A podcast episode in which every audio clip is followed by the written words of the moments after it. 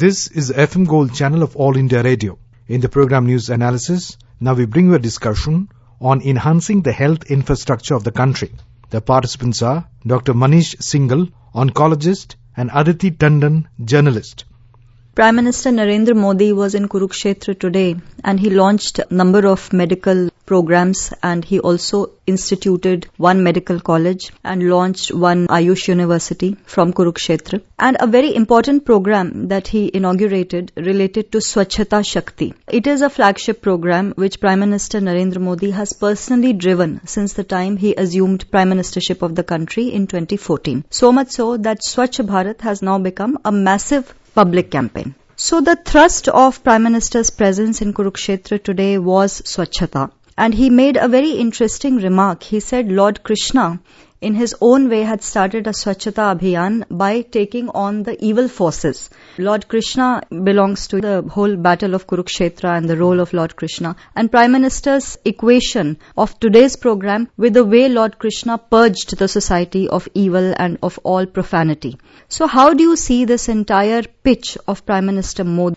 The drive of cleanliness has got many connotations and it can be interpreted in so many manners. The fact that when once the aspect of cleanliness comes from the head of the country who is the prime minister of india. It has a lot of uh, meaning to the society and society talks about it more religiously and more seriously. If i look at the connotations of a clean india or uh, spreading the awareness of clean india it has connotations on having more tourism or building waste disposal, overall having a cleaner uh, roads, overall decreasing the amount of dust that we have in, in our country. It has about having public toilets and installing toilets in uh, areas where people still go for open defecation. So it has a lot of meanings. So it's a very broad term and can be interpreted and has so many other fabrications and other, I think, flow charts. So many of them. Overall, it's a very important aspect.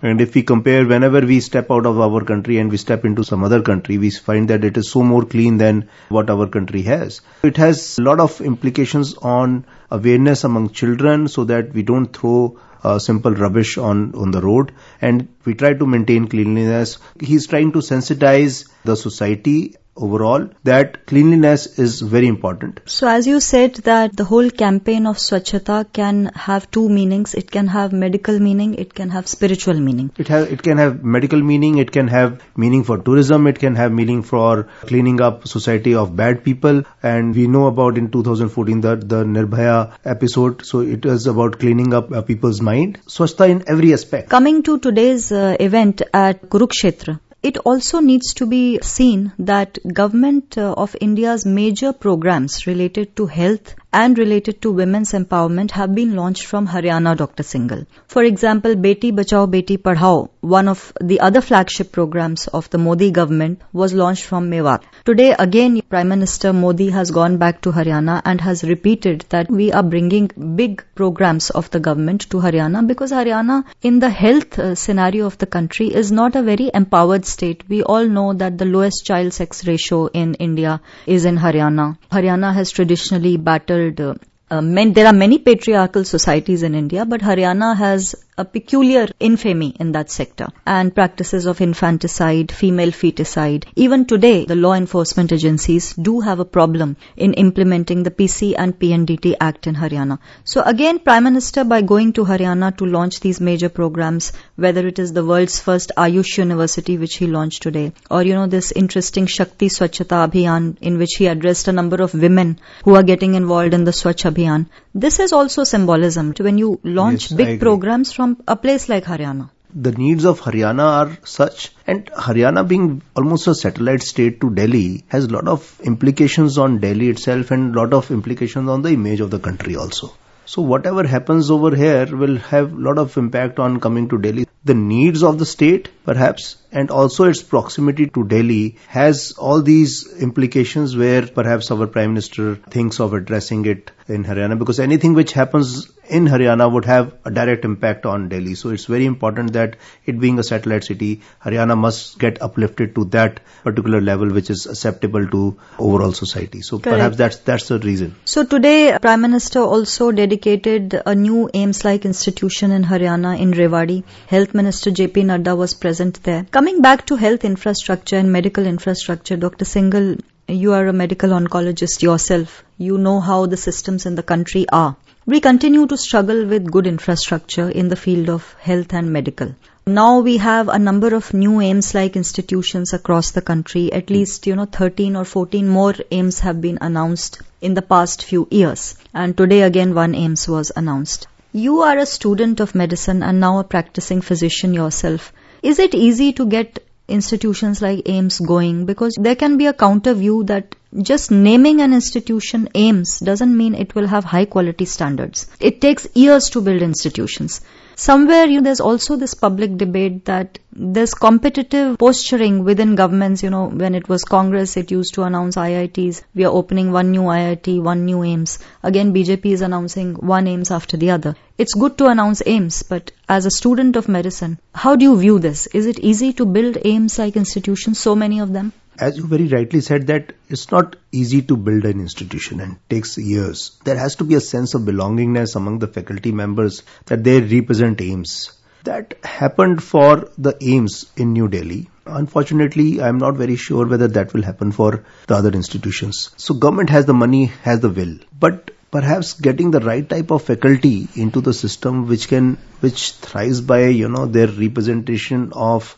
the epitome of medical science and then retaining those brains into the institution and making it lucrative enough is also the responsibility of the government. The problem that I have seen because there are patients who refer to us, I being in a private setup, who refer to us from other than AIIMS is the problem of lack of proper faculty infrastructure is not a problem. So people can spend, government can spend on infrastructure, government can spend on equipments, but to run the equipments with the same type of brain and the same type of caliber is something which I think is more challenging than building up the infrastructure by itself.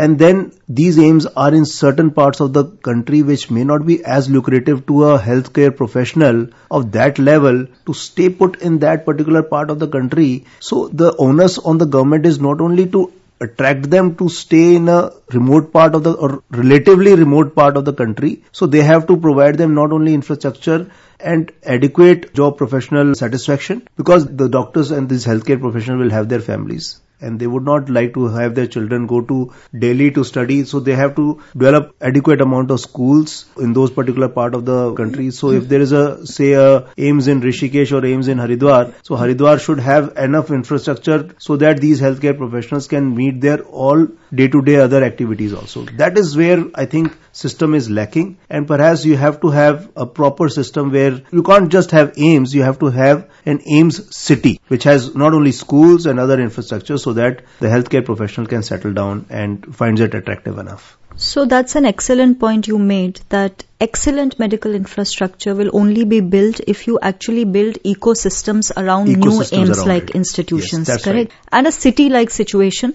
And we have seen that the government, despite its will, you know, does struggle to get good faculty for AIIMS like institutions. Every now and again we hear of brain faculty drain, crunch. Yeah. Brain drain is one issue, but also the faculty available in the I'm country. I'm not talking of brain drain to outside the country. It's a brain drain outside of AIIMS. People outside are, of AIIMS outside of the peripheral AIIMS. So you are a pass out from a government medical college. You have studied in AIIMS but what you are exactly saying is that the government has to do more to retain the trained doctors in the government sector because uh, we have seen more often than not these trained doctors go into the private sector because they get more money, you know, it's more lucrative, job more satisfaction lucrative, there's is more high. job satisfaction, there is more infrastructure and then you are, so even if you look at the private setup. Do you find an Apollo in Rishikesh? No, you don't.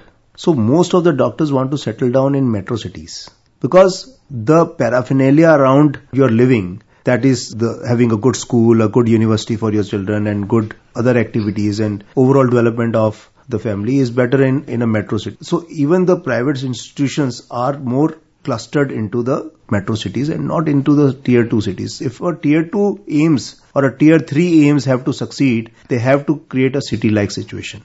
What about the Hippocratic oath? What about the oath of service to the country, to the community? You're talking like a commercial. Uh, that like a very practical issue. There is no doubt that a person who is working in AIIMS, so even in the Western world, finding oncologist or finding a healthcare professional or adequately trained healthcare professional for a tier 2 or a tier 3 city is very difficult, even for America, even for Canada. So there are jobs which are vacant over there and but you get almost the double paid if you are ready to work in a tier 2 city or a tier 3 city. So there are some attractions that the government in these countries have built up so that healthcare professionals are attracted or there's no tax or the tax decreases as you move out of the metro cities. The tax is different in a particular state as tax is different from a particular state.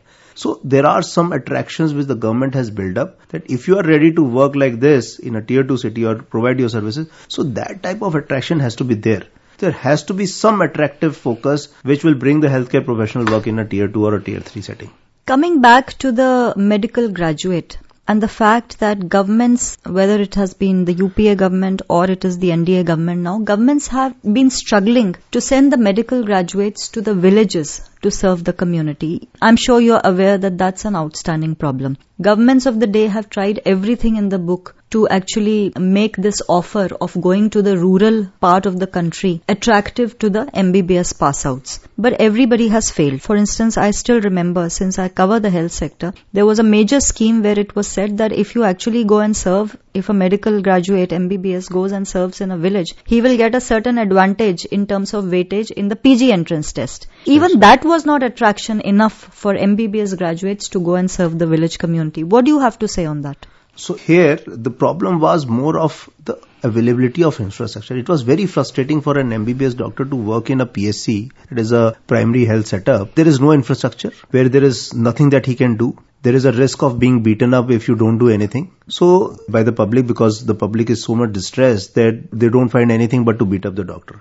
So these were the major issues and there was no protection by the government. I remember that our seniors used to go for help or for rural services because that was made compulsory in Mumbai. So one year of rural service is compulsory before you can start your PG. And they used to say that there is nothing. So perhaps by building these peripheral AIIMS, the government is trying to set up the, at least the infrastructure so that if there is infrastructure, then somebody will be ready to work over there. But if there is no infrastructure, but now we are talking about the villages. So if infrastructure reaches the villages, then referring a patient from the village to at least the peripheral AIIMS that is tier 2 and tier 3 AIIMS will become easier. So perhaps that motion has already started that you have to first build up infrastructure and then only you can expect the healthcare professional to, to be stationed over there exactly what you said that the movement towards primary healthcare push has started now. For instance, if we look at the Ayushman Bharat project of the NDA government, which is led by Prime Minister Modi, the Ayushman Bharat uh, mission has two pillars. The first pillar talks about strengthening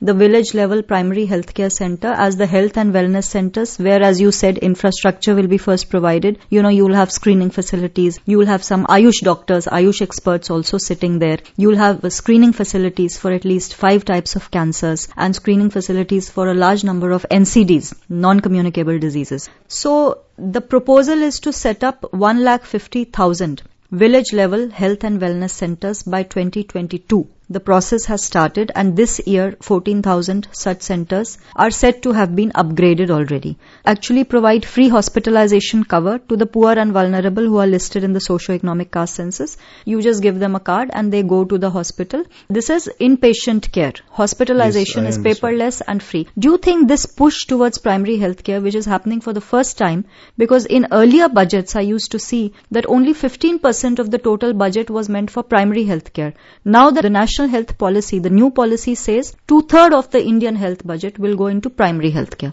What do you have to say on that? I being a medical oncologist, if you look at the country as a whole, definitely infectious diseases and many other causes are also the leading cause of death or leading cause of healthcare problems in our country.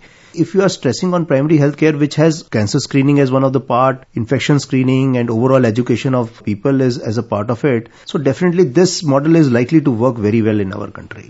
There is no doubt about it. And do you think this will push MBBS doctors to PHCs? The doctor's job satisfaction comes from treating patients and patients becoming better. So definitely this is likely to be a hit. Thank you so much. Thank you. You were listening to a discussion on enhancing the health infrastructure of the country. The participants were Dr. Manish Singhal, oncologist, and Aditi Tandon, journalist. This program was produced and presented by the News Services Division of All India Radio. This program is also available on the website news.air.nic.in.